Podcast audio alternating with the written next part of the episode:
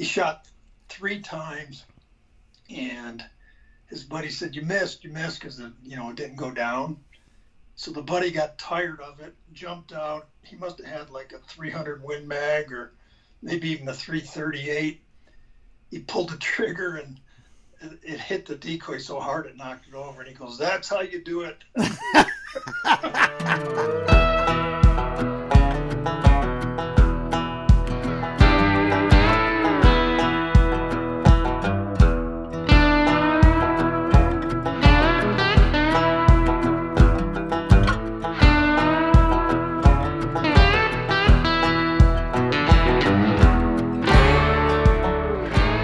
Rokcast is powered by onX Hunt, and for good reason. onX Hunt is the number one hunting GPS app in the industry. Stay tuned for a Rokcast promo code. All right, welcome to the Rokslide Podcast. It's Ryan Avery. Uh, I told Robby I was getting really tired of listening to mule deer stories and winter killed mule deer and mule deer this and mule deer that. So I thought I would bring back the heart of Rokslide, which is gear driven content. And I couldn't think of a better person to open this up than Mike Moore. Mike Moore has been writing for us for the last two or three years, Mike, or has it just been the last year? I can't really remember. Yeah, it's year and a half, maybe two years. Um, for a long time, I watched Mike, and we kind of talked about this right before we started, and it was actually me that reached out to you about writing because every time I would go to search something up that I wanted to find out because I always struggled with the second layer. Well, you always had either something about a piece of gear or content about how to, you know, how to layer better. So, I guess before we jump into all the clothing that you have and haven't tried, can you give us a brief, you know, snapshot of your history up until Rokslide because you've got a pretty pretty cool history what you did for the last what 20 30 years yeah um, let's see. I mean, it even goes back a little further. I uh, uh, moved to Montana in the uh, mid 70s. Uh, I had a buddy that I went to college with in Wyoming that lived up in northwestern Montana. And, um, anyways, he got me a logging job. And for a couple, three years, kind of on and off, I was trying to finish up school at Missoula at the University of Montana, and that was a way to pay for it. But anyway, so I got a little introduction to clothing and what works and what doesn't. You know, sawn, you know, every day outside. Um, from there, um, I got to work for the Forest Service seasonally for a couple seasons as a wilderness ranger in the Bob Marshall, and um, you know, got more experience on. Uh, what works, what doesn't, and eventually I finished my degree and got hired with uh, Montana Fish, Wildlife, and Parks as a game warden, and got to spend a lot of time outdoors. And in between all that, I was a avid backpacker and avid hunter and fisherman. So yeah, I've got a little bit of time uh, monkeying around outdoors. As like as a game warden, how many days a week was that in the woods? Uh, you know, when I first started, uh, you know, almost every day, either on the river, in the woods, and on the prairie, you know, whatever. Um, eventually, I got a sergeant position, and so in a supervisory role, role, it kind of pulled me back a little bit, but I was still out quite a bit. And then towards the end of my career, I got promoted to captain, and um, you know, while the pay was great and the job was you know challenging. I mean, it pulled me out of the field, uh, you know, even just a little bit more. So, um, but even then, I was still getting out, you know, at least a couple times a week. So, yeah, we get to spend a lot of time in the field, summer through winter. You always, everybody always paints you guys as the bad guy, and I have not seen that from. I've been hunting since I was eight I'm 46 now. I have not seen that. Every time I was open and honest, like you should be, they've treated me with nothing but respect. So I don't know where that bad rap comes from. I'm sure there's a guy that'll be like, "Oh no, this SOB did this to me," but I mean, I think if you're open and honest and you're not a scumbag, usually you generally don't have a problem with a game warden. Do you? I know you've been on both sides now. Do you? Do you know any game wardens that you know are just bad people or always in a bad mood? I don't. I've never seen them. I never met them. Yeah, I I haven't either. Um, it's funny. I'll hear about a story, and you know sometimes they might not even know I'm a game warden. We're just chatting or something, and somebody will tell me this really outlandish story, and you know, eventually I kind of hone in and figure out who the guy is, and I chat with him, and he's like, "Yeah, that's not the way it happened." So, um, well, well what? Go ahead. You know, I'm, sure game wardens have had bad days and and stuff, you know, where they might not have been the, you know, the politest or most courteous. But uh, I mean, that happens with everybody. But you know, the guys I work with were professional, and uh, you know, we we work with hunters. I mean, hunters are, you know, that's where we got our information from. You know, to work cases. I mean, you know, rarely, you know, was it dug up on our own. I mean, it was a concerned hunter or hunters that, you know, got a hold of us and say, hey, this is wrong, and and so you know, we. Uh, you know, we took care of hunters as best we could because, you know, they were our bread and butter as far as, you know, our job and, you know, being effective. The um, two times I've had to call a game warden and I I messed I messed up. It wasn't on purpose. I messed up. One time I messed up. One time my buddy messed up, and we called them and they came out. And you know I know it's up to discretion of the officer. I, I believe in Idaho is what we called both of them, and they both gave us warnings. You know, and and both of them told us. We're glad you called us. Most people, we have to do our job, and then we have to find those people and then we're good and good and irritated, and they usually do get tickets. But you guys both called us from the scene when it happened. We appreciate that, and I got we got let go with warnings. And uh, I don't know. I I think doing the right thing is always the good thing, and people need to get back to that. Yeah, yeah. Rarely, I mean, very rarely. I mean, if somebody turned themselves in for making a mistake, you know, whether they're antelope hunting and you know, shot a buck and the bullet went through and a doe dropped or, you know, whatever. Um, you know, rarely, you know, does that ever, uh, you know, amount to much. You know, it's either a warning or a really minor citation. So, yeah, you're always best to call if you made a mistake. And everybody makes a mistake. I've made them in the field. Everybody has. So. Well, before we get into the clothing, what's what's your best game warden story? Jeez, heck. I don't know. You know, I got in on the very beginning of uh, wildlife decoys. I nobody had used them in Montana up to that point, and actually, we had to get a statute in place to make it a violation because you know you're not shooting an animal. So the citation the statute basically said that you know, if anybody shoots a wildlife decoy, I mean, it's the same as shooting a real one. So if you're shooting from the road or if you don't have permission or if it's out of season or whatever, then it's basically the same offense. But, anyways, my sergeant at the time had an old archery foam thing. It had like two metal legs. He, uh, self-tanned mule deer hide. He sewed it up. It looked like hell. I mean, it looked like, I mean, it looked like Frankenstein. Had sewing all over it, and the eyeballs were bad. But we stuck a rack on it, and man, oh man, we we went to town with that thing. They got a little more sophisticated as we went. You know, they had robotics eventually, and you know, we were able to duplicate, you know, glowing eyes at night and everything else. But um, that first one, I think, just because it was new and nobody was expecting it. I mean, we did a we did a lot of business. What was the best excuse you ever heard from somebody? You know, nobody really had nobody really had a good excuse. Um, you know, obviously when they're pulling the trigger, I mean, they think it's a real deer. Right. We had one guy that had been on our radar. He uh, jumped out right on a county road and uh, blasted away. This was on a ranch that didn't allow a lot of hunting, and this guy had did not have permission. He shot three times, and his buddy said, "You missed, you missed," because you know it didn't go down.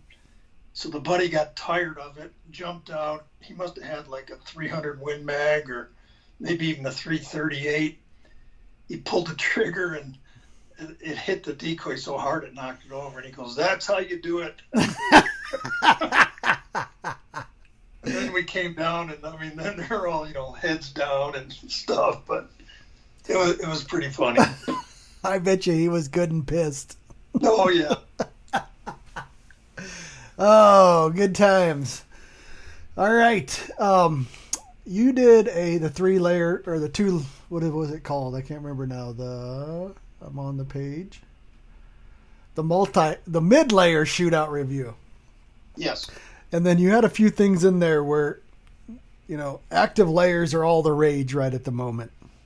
But I thought you had some interesting takes because you did the Outdoor Research Vigor hoodie, the First Lite Origin hoodie, Sitka Ambient hoodie, and the Stone Glacier Cirque light jacket. And then you already had a pretty good run on the what's the arrowhead gear called? What's the Sitka arrowhead called you reviewed? It was the MDWI.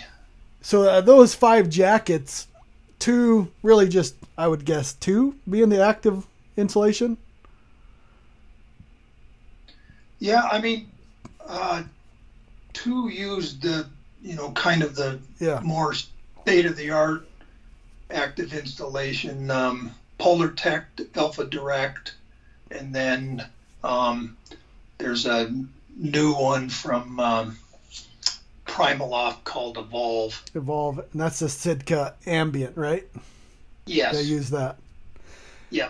And of those five, you, I mean, you can go watch the review, but kind of, if you could break down the review, and I thought it was interesting that you you had a lot of love for the Origin hoodie, or it seemed like it in the review. Yeah, it surprised me because it was, uh, I mean, to me, kind of like an old school fleece. Um, it had a really uh, tight weave on the outside, and so it actually did a pretty good job of blocking wind, you know, because fleece typically doesn't. And they also had a DWR on it, and it actually, you know, light precipitation, you know, it was shedding that fairly decently. And again, that's not something fleece is known to do. Um, and and then also on that um, kind of crazy test I did where I soaked a mid layer and then jumped out in 32 degree weather and went hiking.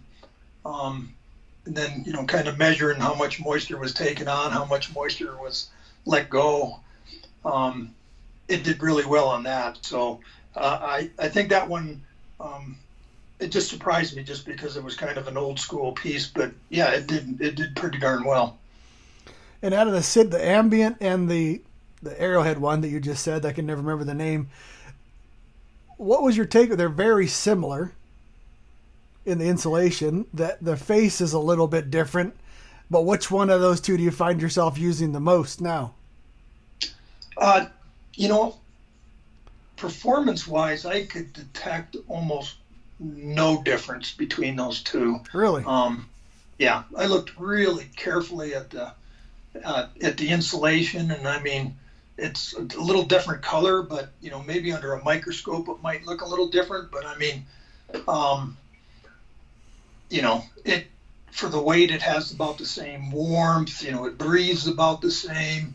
Um, the reason I liked Arrowhead a little bit more had nothing to do with the insulation, but it simply it was a full zip versus a, a pullover, and I just find a full zip, you know, a lot easier to get on and off, and you know, at a very low weight penalty. So, um, I'll struggle sometimes with a pullover, you know, trying to get it on or off and stuff, and uh, in the and the arrowhead one was a full zip, so I mean that was really my only ding on the the ambient, but performance wise, I'd say they're on par.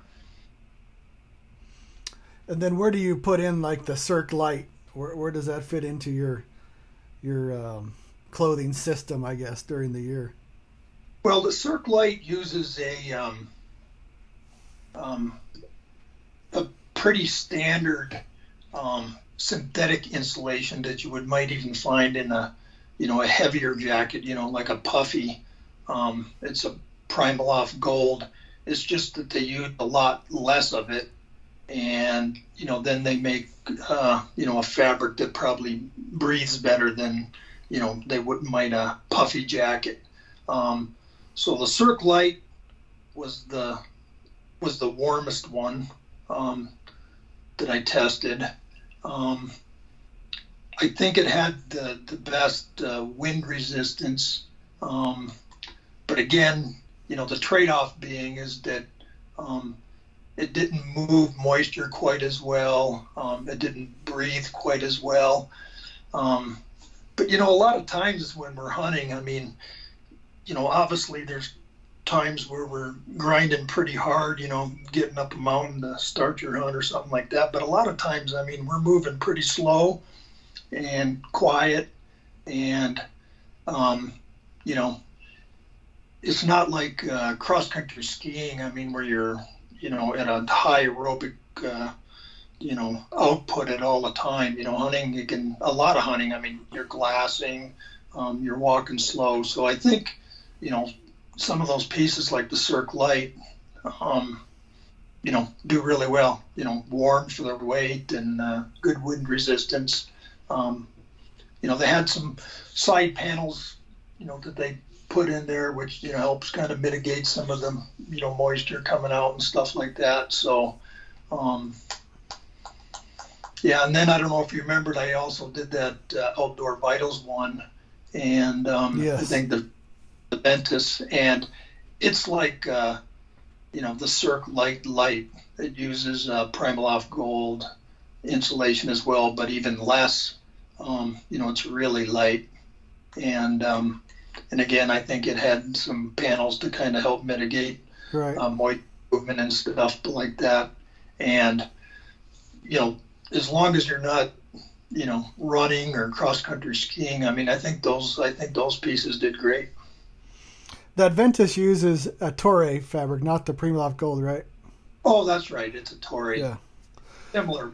Yeah, it's different. You're right. And it's thin though, right? It's thin. It's light Yeah, that- jacket.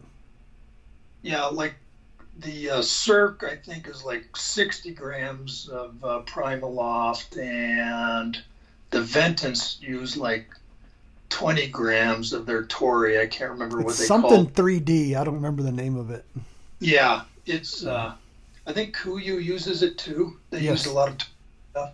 Um, I don't think in that light of a weight, but um, yeah, for the weight, that thing, you know, I mean, really was warm. I mean, it was surprising too. I mean, as far as light as it was, I mean, it was pretty warm.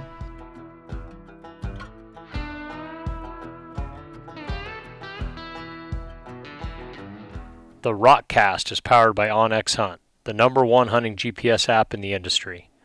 Join the millions of hunters who trust OnX to find more game, discover new access, and hunt smarter. Some of the key features of OnX are the ability to combine critical land data with on the ground exploration to build your perfect map and find success. All your save markups sync automatically to all devices for use in the field or from home. OnX includes nationwide public and private land boundaries. Hunt with confidence and find new opportunities using color coded public land maps, private parcel ownership information, and clearly marked boundaries. Mark locations crucial to your hunt with custom waypoints. Measure distances of your walk in, shot across canyon, or distance to the nearest access point with lines.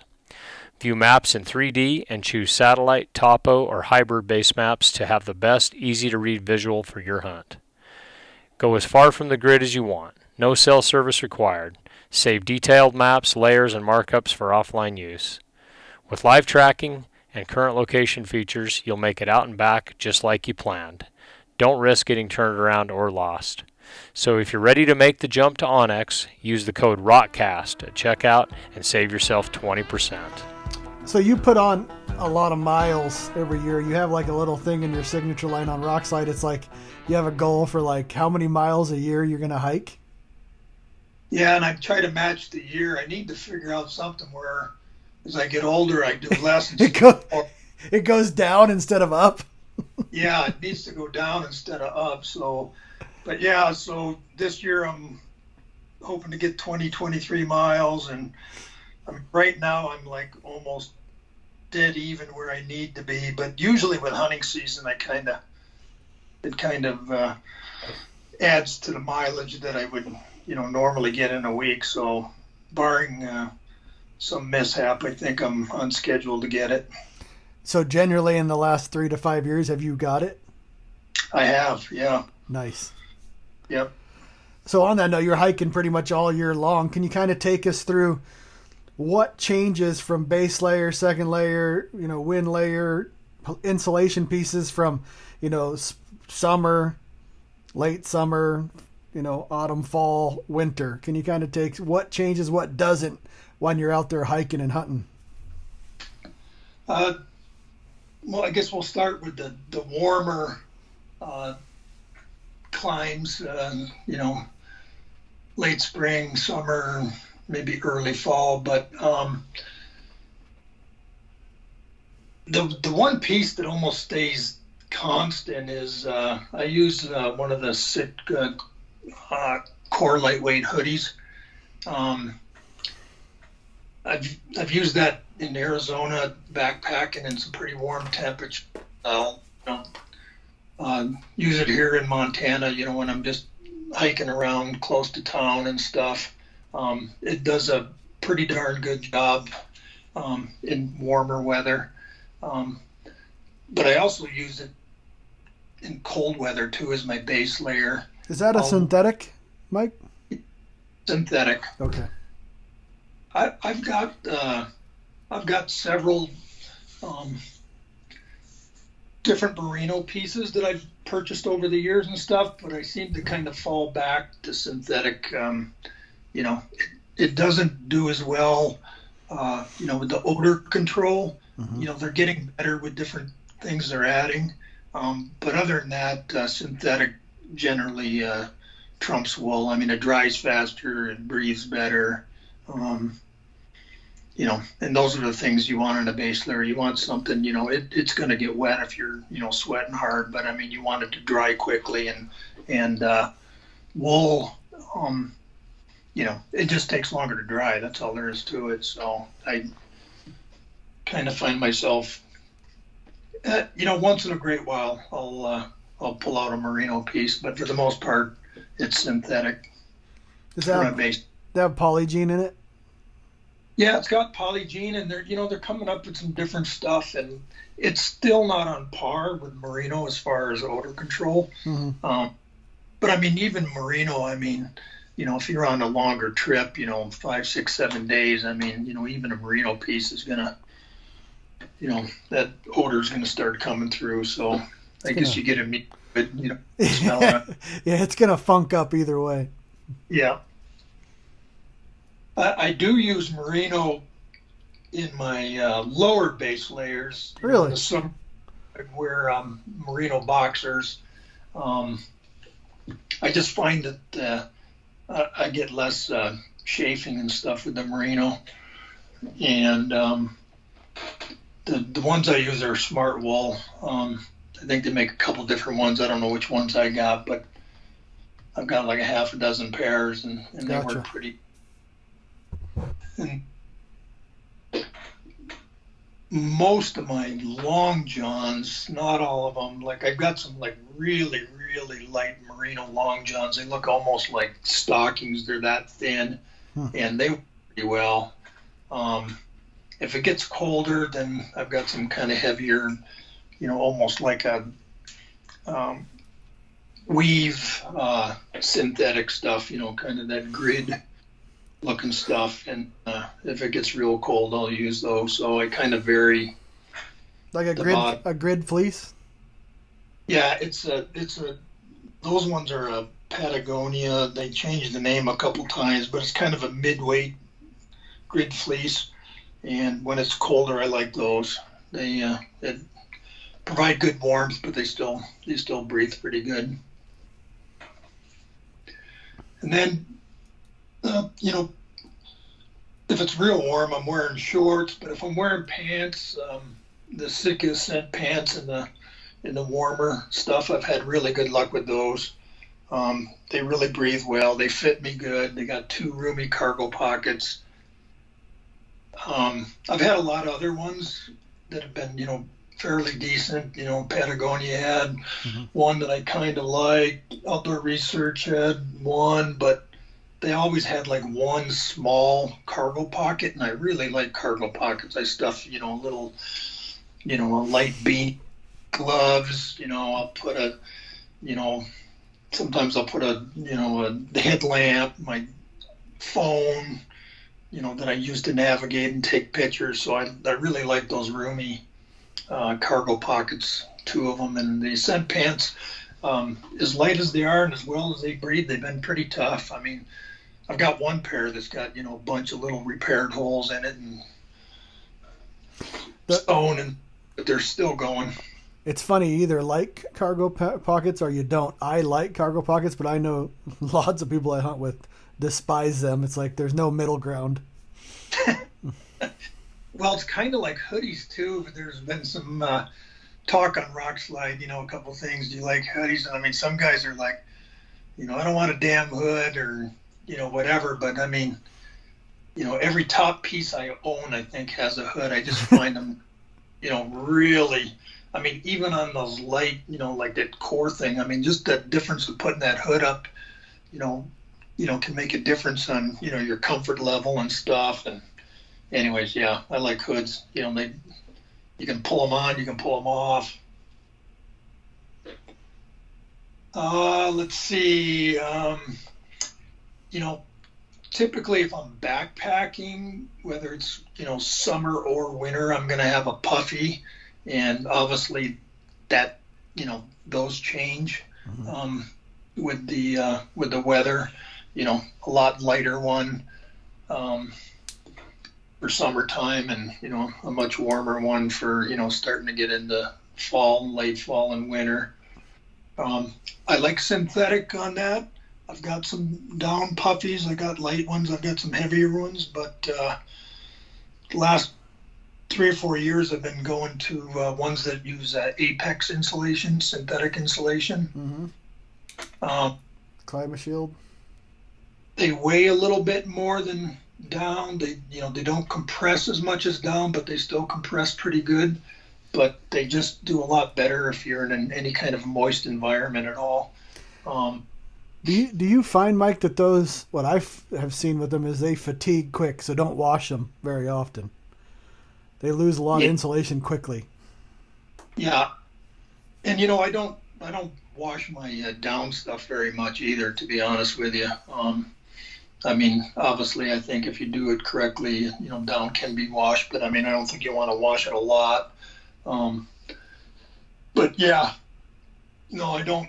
I don't wash my puffy layers much at all, and in synthetic will wear, regardless. I mean, just the compression and you know uncompressing and stuff will uh, fatigue it. But um, Apex has a better reputation than a lot of other synthetics as far as how long it'll last. It's not going to last as long as down, but it lasts pretty long. It's a continuous fiber, and mm-hmm. you know have to, um, you know, sew it, you know, with a bunch of little uh, grids or anything like that. So it's uh, I think it's easier for those guys to work with. Um, I know I haven't tried. Um, uh, Kifaru has one, and it's real popular. I think it's uh, your uh, Lost Park Parka. Parka, and it's the same weight one that I use for later season, and I mean it's just a warm jacket. Um, I haven't tried theirs, but I mean I'm, I'm pretty sure it's going to be pretty similar to the one I've got. What brand do you have? It's uh, it's an outfit called Nunatak Oh yeah, yeah. The guy was. It's a little cottage thing, you know. I mean, he might have two people working for him. He just moved shop. I think he moved from.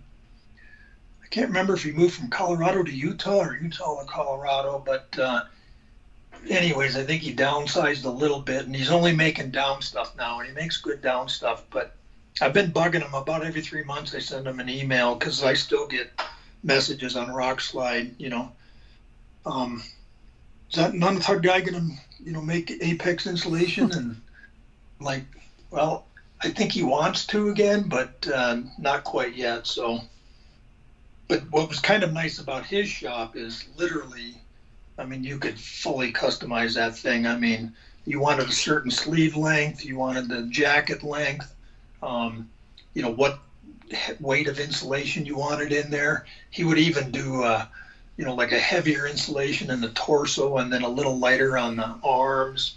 Um, he had half a dozen fabrics he could use, and I mean, it was just literally fully comprom- uh, you know, customized. And he did the same with the pants. I've got a pair of his pants, and he could put full zips in, half zips in, different weights, different fabrics. So hmm. it'd be nice. He uh, kind of got back into the business, but I, I don't know if he's going to. What like do you like? I had stuff from uh, built from Goose Feet gear, and it's kind of cool because you get all your measurements and you get something that actually it's not boxy, it's not snug, it's like just right. It's kind of like Goldilocks, man. It's just right.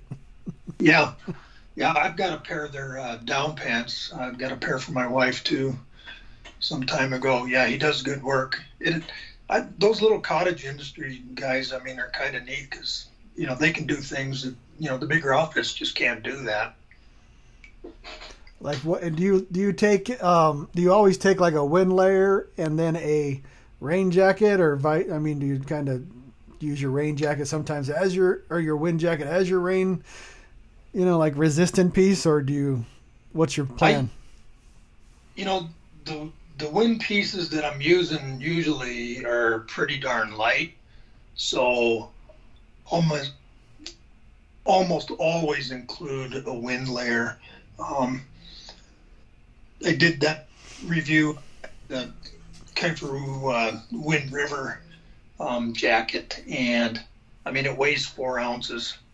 You know, it packs up to about you know the size of a snooze can. Yep. Um, and so it's like a like a no-brainer. I mean, that thing gets thrown in. I mean, it just cuts the wind well. It doesn't weigh anything. Yeah. Um, so, um, you know, I'll typically bring rain gear regardless, um, but typically I bring a wind layer as well. So,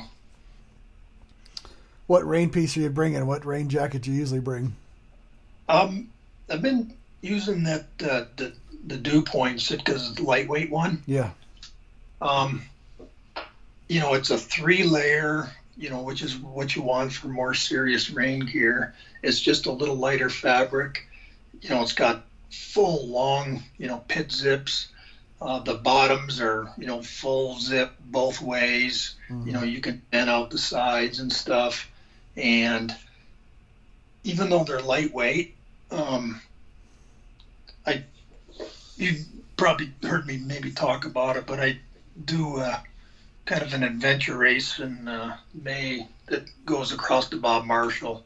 Um, you know, typically it's in the 100 mile range, you know, a multi day deal. And I've, when it calls for, you know, significant precipitation, that's what I bring. And, uh, I mean, you're fighting below down over, under, and around. And um, I've taken those pieces and I'm put them to the test. And I mean, they hold up.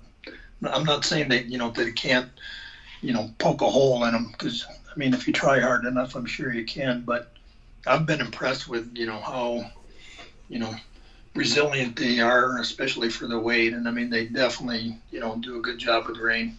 Huh. So you, well, I wouldn't be uh, it would be rocks. I've asked you what you're putting on that many mileage. What boots are you wearing? Um, the last two or three years, I've been um, using uh, Crispi Thor. Um, and it was a recommendation from somebody on there. I had a um, a pair of uh, La Sportiva boots that I got like pretty darn cheap on um, you know when it was a Sierra Trading Post before they mm-hmm. bought out. But um, anyways, I should have bought three pairs of those because I mean they just fit me like a glove. And I mean really for boots, I've mentioned that on several boot threads. I mean, it, if your boots don't fit, it doesn't matter what how good of boots they are. Correct. You know, that, that's the first thing. And I mean, everybody's foot's so different, and they use different lasts and stuff. So if you find a boot that works and it fits, man, you know, you wanna you wanna maybe get a backup pair. I've got two pairs of those Thors. So um, yeah, I've been real happy with them. You know, they're pretty stiff. Uh, they're you know relatively light for a hunting boot. Um, I've got a lot of miles on them. You know, a lot of miles with uh, you know loads of meat on my back with them, and uh, they've worked good for me. But you know, they fit me really well too. You know, if they don't fit you, then forget it. They're not going to work. Yeah, a bad pair of boots is a bad pair of boots, no matter how good or how much you paid for them. Exactly. So you're you're like Mister Test the second layer. What second layer do you grab nine times out of ten when you walk out the door? Um, you know, in the summer sometimes uh, you know you might not even need a mid layer. Um, you know, you've got your base layer, and you know mine's got a hood on it, and you know just with the addition of a wind shirt, um, you know that's going to take me uh, you know 80% of what I need.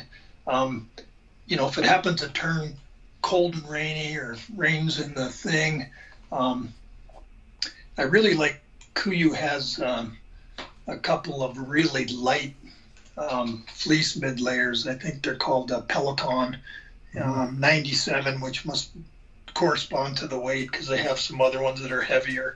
Um, it's a hoodie. Um, you know, it's got a half zip on it, really light, and that makes for a nice mid layer and you know warmer weather and and stuff. Um, and they got they got a pair of pants, um, bottoms have a full zip, and I got to tell you, I bought the pants because I got the top first, and I was just impressed with the top, and you know the takeoff you know, with the full zip thing, I just thought that was kind of a gimmick. And we were uh, camped on top of the Chinese wall. We did a traverse of the Chinese wall on top And the Bob Marshall. It's kind of one of the iconic places, but there's no trail on top. We were just kind of made up our own thing. And, anyways, it was cold as heck in the morning, and I had those on, and I was like, no, I'm going to leave them damn things on. And So we went a couple miles, you know, the sun comes up and it warms up pretty quickly. And it's like, well, I'm going to try these little full zip, you know, takeoff things. And son of a gun, you know, you don't have to undo your shoes or your boots. And I mean, you just pull your pants down, pull that zipper off, and, you know, bingo, they come right off. And uh, so, anyways, it's not a gimmick. to actually work. I know other folks uh, or different outfits make those full zip you know things so you can pull those long john bottoms off, and uh, that, it's a it's a good feature. Yeah, they are pretty slick. Those that Peloton 97 has a like a a fleece backer almost, right? Like it's fleecy on the inside. Yeah, it's uh, yeah. yeah, kind of you know what you'd expect old school, but it's just so light. I mean, it's really really light. Um, I'll, I'll sometimes I'll I'll bring those as well, like on uh, you know, dead of winter trips. I mean, that's what I sleep in. Um, oh, really? You know, yeah, it makes great, you know, little long johns for sleeping in and stuff. You know, they're comfortable, they're warm. On the pants, the zip off um, long johns on the, the Peloton 97, I see people bitching about piling, you know, a little piling up. Do you do you notice that? Uh, you know, a little bit. I think you'll find that almost with all fleece. You know, a mm-hmm. little bit, but not enough to you know, it hasn't affected anything for me. And, you know, I've got a lot of miles on mine, so uh, they're still going strong.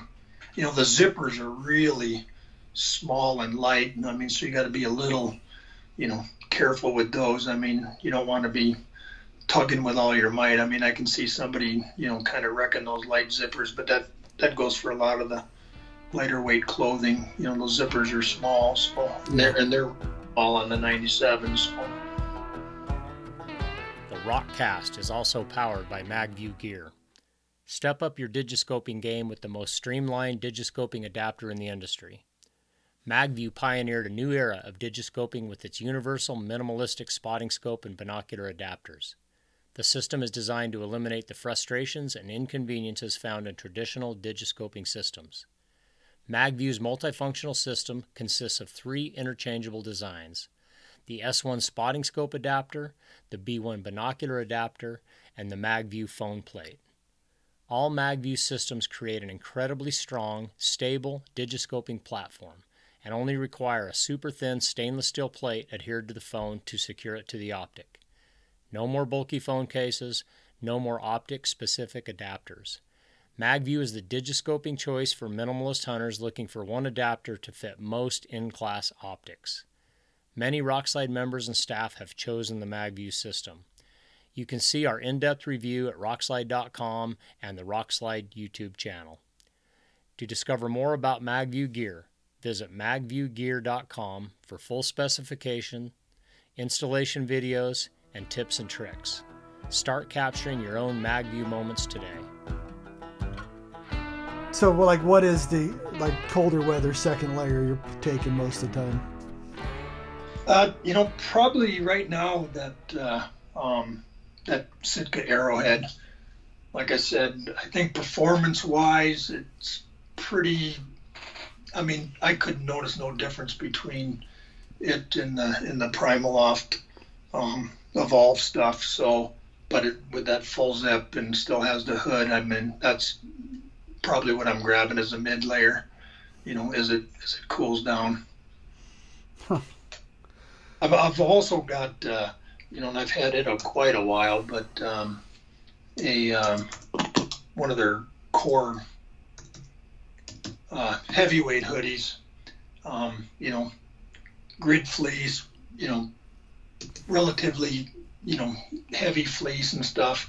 And if I know I'm going to be, you know, particularly elk hunting, I mean, if I'm going to be in a lot of really thick stuff, I'll sometimes bring it just because, you know, if it gets snagged or, you know, whatever. I mean, it's really no problem with fleece where um, that uh, Sitka Arrowhead piece or the Ambient or any of those pieces that have, uh, you know, like a exterior fabric on them. I mean, they're meant to breathe, so they're a little, you know, less durable than you know fleece. So sometimes I'll uh, I'll grab that. But that origin would be the same type of thing. You know, if you know you're hunting heavy timber or something like that, and you know, or you know, I guess you know archery hunters. I'm not an archery hunter, but um, you know those fleece pieces. Uh, I mean, they're just quiet. You know. Yeah.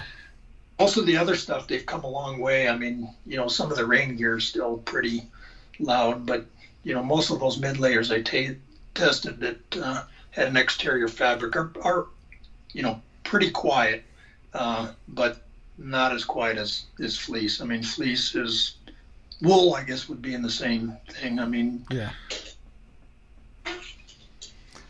I did a lot of, not a lot. I've used the Sitka, Sitka Ambient hoodie probably four or five times, and I've already tore pretty two pretty good holes of it here in the jungles of North Idaho.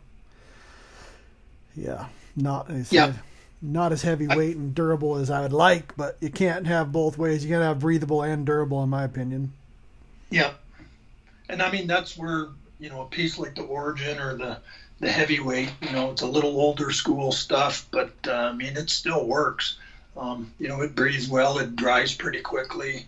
Um, um, and you know it's more durable and you know you might get a snag or something but i mean it just keeps going. So it's hard or it's hard to wear out a fleece piece.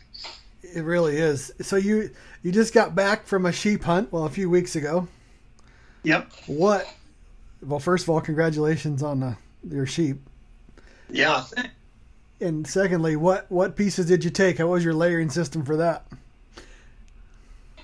let's see. Uh, you know, I did a kind of a uh, little recon on you know what the weather um, was going to look like, and it looked like it was going to be just a little warmer maybe than normal, um, but still, you know, obviously, you know, a chance of being fairly, you know, cooling down too. But it didn't look like nothing crazy. Uh, it was the first week of August. So, anyways, uh, I had the uh, the Ascent pants, um, the Smart Wool boxers that I think, darn tough socks. That's all I wear. I've got I don't know crazy. I mean, 20 pairs of them. I think. Um, that's about all I wear for socks. Um, core light weight hoodie. Like I said, I pretty much use that year round.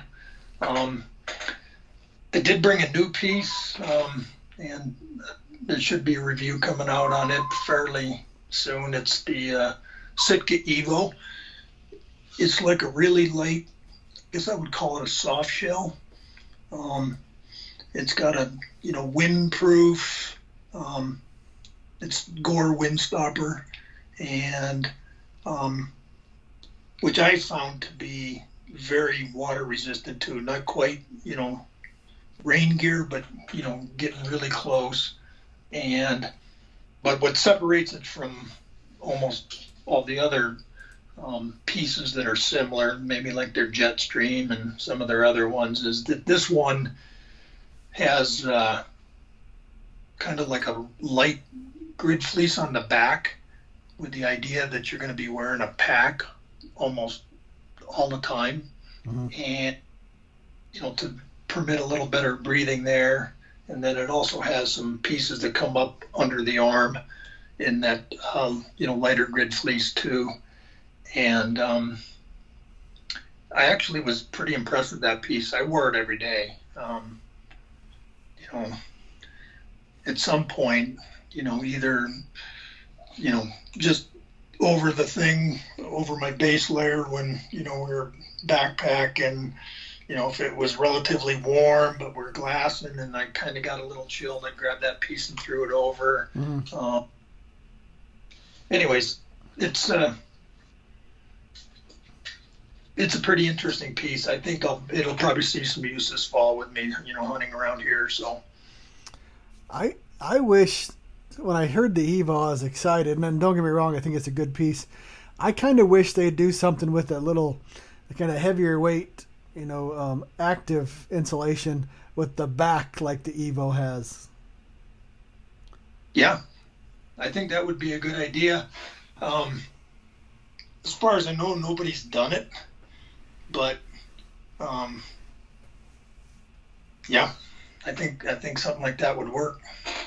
Yeah, because I mean, you could you could throw a wind layer like uh, the the wind layer piece can uh, hit or miss. I'm gonna have that piece probably with me either way, a you know a dedicated windbreaker. So if I could have that active insulation and a breathable back, because I sweat like a hog. I mean, I just do. I'm not exactly a set of car keys, and I sweat either way if I was skinny or fat. So something like that that breathes a little better, what I think would be cool. Yeah, so, you know the Evo piece, uh, it doesn't breathe as well as you know that newer active insulation or fleece for that matter. I mean, it's a wind stopper for, you know, with the exception of the back. I mean, you know, 80% of the rest of it, you know, it's got small pieces going up and under the arms, but um, that stuff cuts wind like crazy, but it just, I mean, it doesn't breathe like crazy. It right. breathes better here, um, but you know, just not a ton more. Yeah. Let's go, John Barklow. Let's make that. yeah, there you go. uh, you so you do a lot of hiking. Obviously, you're doing two thousand plus mileage miles a year, and we didn't really talk about this, but it kind of dawned on me. What what's your like what is your food system? Like what do you pack? What's your general loadout for food? Um, when I'm backpacking, um, got my food to where it falls in roughly about a pound and a half a day, and I think that's you know just looking at other guys' stuff, that's fairly close to average, I would say. Um, I'm getting about roughly 3,000 calories. Um, you know, breakfast I do, uh, you know, kind of a granola. I think I got this off of uh, Exo site. I think it was a gal um, it might have been sheep hunting. And anyways, uh, you know, she wanted a real high calorie bang. And anyways, so um, instead of adding like dried milk, she added uh, dried, or uh, yeah, it's dried coconut oil, dried peanut butter. Um, I think it had some dried egg white in it. Um, added some nuts in addition to whatever the granola had, and and you can add water and eat it cold or warm, and I find it better warm. Um, but it's got a pretty big bang for your buck. You know, it's got a lot of fats and carbs in it. And then I'm a coffee drinker, and I started copying some of these keto guys. They were uh, putting butter in their coffee, and anyway, so I started. I found powdered butter.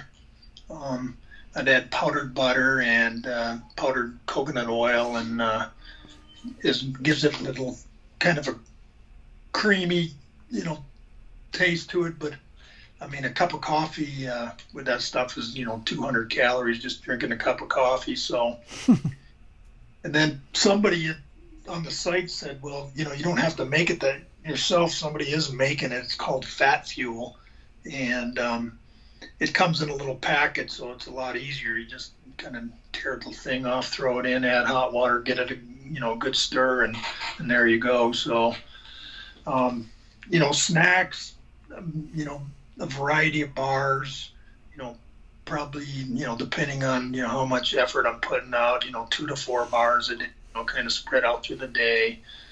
Uh, lunch, I'm doing a lot of uh, you know tortillas with peanut butter and honey and bacon. Um, you know, peanut butter and jelly.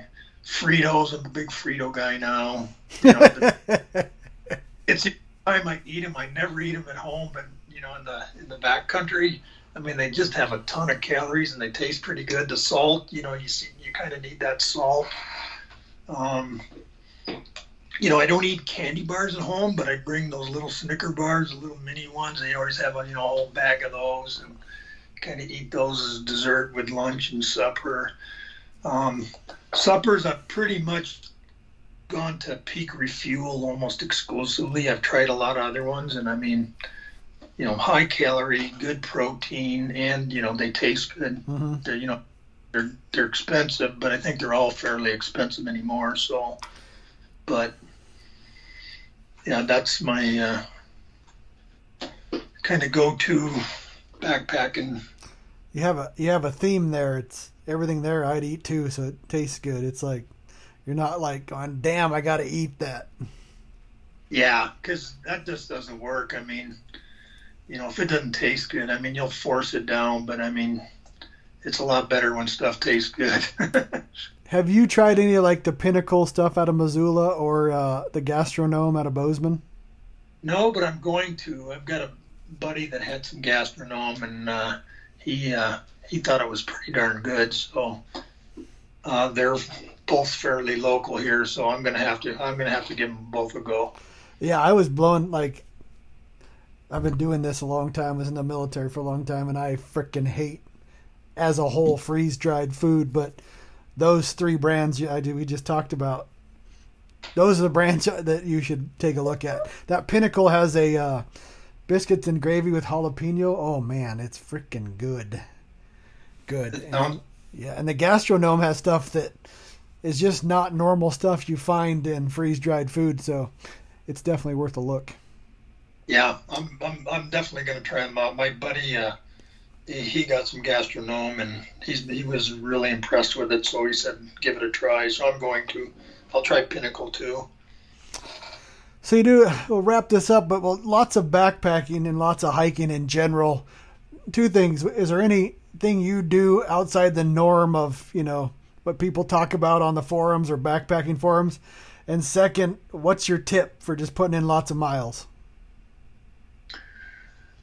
Uh, you know, I really don't think I do anything, you know, too out of the norm. You know, when I'm backpacking, uh, you know, I did start a thread uh, a while ago, and it sounded like other people were doing it too. But uh, um, it kind of started when I was uh, doing that Bob Marshall Open, that race I was telling you about. Um, but you know, we would start on a Saturday at eight o'clock. That's uh, it's Memorial Day weekend, so that's always the start. It doesn't start any earlier. It always starts at the same time. But anyways, you're putting in, um, you know, pretty long days. So I mean, it's not unusual to go to midnight or even even after, um, you know, before you call it and get four or five hours of sleep and do it again. But anyways, instead of getting to camp at midnight and you know trying to cook a meal, um, we just started eating supper around you know six, seven, eight, whatever. Pick a pretty place, and then uh, you know we're not having to eat when we get there and then you know go right to sleep. That's not the best thing to eat a big meal and then go right to bed. Um, you know, it'd give us a, a nice little rest. You know, probably the biggest rest of the day. Um, you know, a good calorie dump, and we still had miles to do. Um, you're not cooking around camp if you know that if you if you're in country that has grizzlies or bears or whatever. So ah, good anyway, thinking. Good thinking. Yeah. So, anyways, I've been I've been continuing to do that even when I'm hunting. So, you know, because typically I'm out, you know, well past, you know, supper, dinner time. And so, anyways, I've been kind of eating away from camp, you know, sometimes just sitting there glassing. And so I'll bring a meal on my stove with me and cook that up. And, but other than that, yeah, I don't think I do anything, anything too out of the ordinary. Um, as far as putting miles on, um, I'm a big proponent of doing a lot of training and what they call zone two. Yeah. Which, uh, you know, fairly light. I mean, you can still carry on a conversation. You know, it's not like, you know, walking hand in hand with your wife. I mean, you're at a fairly good clip, but you know your heart rate, you know, is not super high, and they've just, you know, they've done a ton of studies, and they said to build your aerobic base, um, you know, people were really overtraining for the most part, and that this was the most effective way to build your aerobic base. You still want to do some zone three, zone four training where your heart rate's higher, you know, higher exertion stuff. Yeah. But, you know, 10%, 20%, you know, of your training, you know, maybe in those ranges, 80% in that zone two. Um, and I've been doing that for, I don't know, probably five or six years.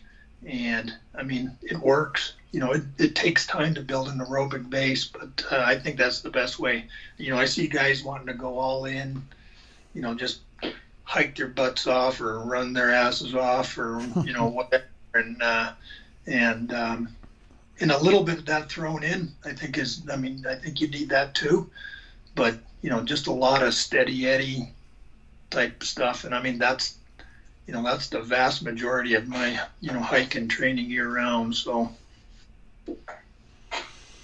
Fair enough. Well, I appreciate you taking the time to come on, and we covered a lot of ground, and it was fun. Yeah, thanks for having me. Appreciate it. Yeah, we'll have you on again at the uh, after the season to see how it went. I mean, you've already kicked it off on a high. You might as well go do some more damage. Yeah, I'm gonna try.